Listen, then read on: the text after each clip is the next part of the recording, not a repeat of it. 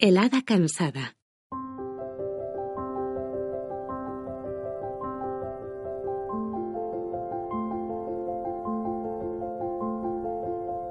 Todo el mundo sabe que las hadas tienen poderes extraordinarios y que usan una varita mágica para dirigir su energía.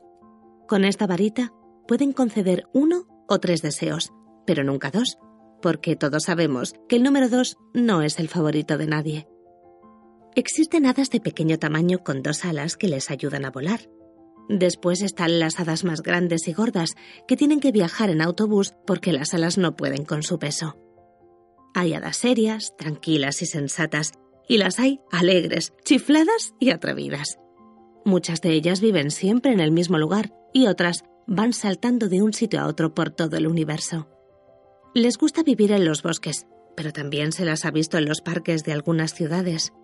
Viven muchos años y cuando se hacen mayores pueden adivinar el futuro o hacerse invisibles. Pocas veces verás a una hada enfadada, pero si te cruzas con alguna, sal corriendo si no quieres tener problemas. Esto lo sabe bien el oso hormiguero, que pasó de ser un simple oso a ser el animal más raro del mundo desde aquel día que se tropezó con una hada cabreada que le lanzó un encantamiento. Al pobre animal le creció una trompa ridícula por la que solo caben una o tres hormigas, pero nunca dos, porque todo el mundo sabe que al oso hormiguero tampoco le gusta el número dos. Aclarado esto, debes saber que una vez al año en los bosques del Reino de Gales se reúnen miles de hadas para la entrega de los premios Merlin, que son los galardones más importantes del mundo mágico. Este año, el premio de honor se lo ha llevado una hada madrina llamada Martina, por ser capaz de hacer un doble encantamiento con un solo movimiento de varita. Para los que no estéis familiarizados con la magia, esto supone un ahorro energético importante. Cuando la hada Martina recibió la noticia, lo primero que hizo fue llorar de alegría. Lo segundo, llorar de preocupación. Estaba contenta porque aquel premio era algo realmente importante. No siempre se puede conocer al gran mago Merlín en persona, pero también estaba asustada, porque para llegar al reino de Gales tenía que viajar en avión con su silla de ruedas, algo que no había hecho jamás. Martina se desplazaba en silla de ruedas desde hacía varios años, cuando el cansancio empezó a invadir todo su cuerpo y le diagnosticaron una enfermedad que le impedía mover bien las alas y las piernas. Cuando llegó el día de emprender el viaje, el hada Martina se despertó a las cinco de la mañana, aunque el vuelo no salía hasta las nueve cuarenta y cinco. Llegó con decisión al aeropuerto y buscó su puerta de embarque. Una vez en el control de seguridad, el personal del aeropuerto la tuvo que cambiar a otra silla para poder pasar la suya por el escáner. Otros operarios de la compañía se encargaron de meter su silla de ruedas en la bodega. Les pidió que no la dañaran y sobre todo que no la perdieran, porque no sabría qué hacer en ese caso. Que te pierdan una maleta es un contratiempo, pero que te pierdan tu silla puede ser el fin del mundo. Pidió un asiento de pasillo, pero no le hicieron mucho caso y la sentaron pegada a la ventanilla. Según le explicaron, esto es así por una cuestión de seguridad. Ella imaginó que lo que quieren es que si surge un contratiempo, no estorbes al resto de tu fila y puedan salir pitando de allí. Tras media hora de vuelo y por culpa de los nervios, Martina tuvo la necesidad de ir al baño para hacer pis. Como aquellos pasillos son muy estrechos, necesitó una silla especial que un amable auxiliar de vuelo con bigote le trajo de inmediato.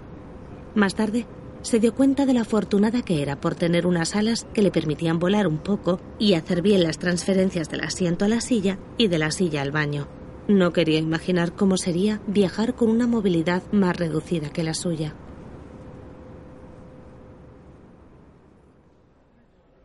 En el aeropuerto de Cardiff le esperaban dos ninfas amigas suyas. Impacientes, tuvieron que aguardar a que saliera el último viajero. Cuando el avión quedó vacío, Martina pudo desembarcar con la ayuda de dos amables tripulantes. Media hora después, la vieron aparecer sonriente. Cuando por fin pudo abrazar a sus amigas, se le saltaron un par de lágrimas por la emoción. ¿Qué tal el viaje? Le preguntaron. ¿Te ha gustado montar en avión? Bueno, podría haber sido mejor. Al principio estaba un poco nerviosa y no he disfrutado mucho. Pero las personas que trabajan en esta compañía han sido muy amables conmigo y gracias a ellas he podido relajarme un poco más. Las ninfas no necesitaban más detalles. Podían imaginarse lo difícil que debe ser moverse con silla de ruedas dentro de un espacio tan pequeño. Al ver que sus caras se habían tornado algo más serias, les dijo Chicas, quiero que sepáis una cosa. Este va a ser el mejor fin de semana de nuestra vida. Y nada lo va a estropear. Las tres amigas salieron felices del aeropuerto y pusieron rumbo hacia el Hotel Rivendell. Cuando llegaron, fueron recibidas por la dueña, una chica sonriente que parecía más joven que ellas. Se llamaba Celia y las trató como si las conociera de toda la vida.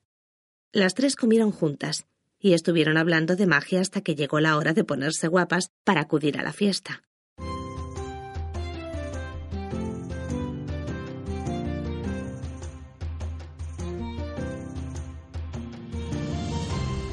Una vez allí, Martina se dio cuenta de que todos la miraban. Cuando escuchó su nombre para recoger su galardón, sintió que aquel era uno de los momentos más increíbles de su vida. Iba a conocer al gran Merlín, el mago más grande de toda la historia, pero nada sucedió como había imaginado. La rampa para subir al escenario estaba demasiado inclinada, por lo que tuvieron que ayudarla hasta alcanzarlo.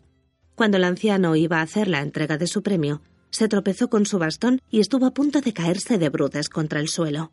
No se golpeó porque Martina lanzó uno de sus famosos dobles hechizos. Por un lado, el mago quedó suspendido en el aire hasta que su ayudante pudo cogerle del brazo y llevarle flotando hasta su asiento. Por otro lado, el galardón se quedó también levitando en el aire y eso hizo que no se rompiera en mil pedazos. El público pensó que todo aquello formaba parte del espectáculo y aplaudió con todas sus fuerzas. A Martina le entregó su premio un elfo ayudante del mago. La gala continuó y terminó con una gran fiesta en el bosque. Todo el mundo quería saludar a Martina, y tanto era el cariño que la profesaban que sin lugar a dudas, aquel momento fue el más feliz de su vida. Estuvo bailando todo el tiempo, hasta que el cansancio se apoderó de ella. Las tres amigas se volvieron juntas al hotel. Martina, abrazada a su premio, estaba exultante a pesar de no haber podido cumplir el sueño de hablar con Merlín. Lo que no sabía era que aquella noche, durante la cena, se encontraría el gran mago en el mismo hotel donde ella se alojaba. Pero habría que narrar otro cuento para explicar ese encuentro.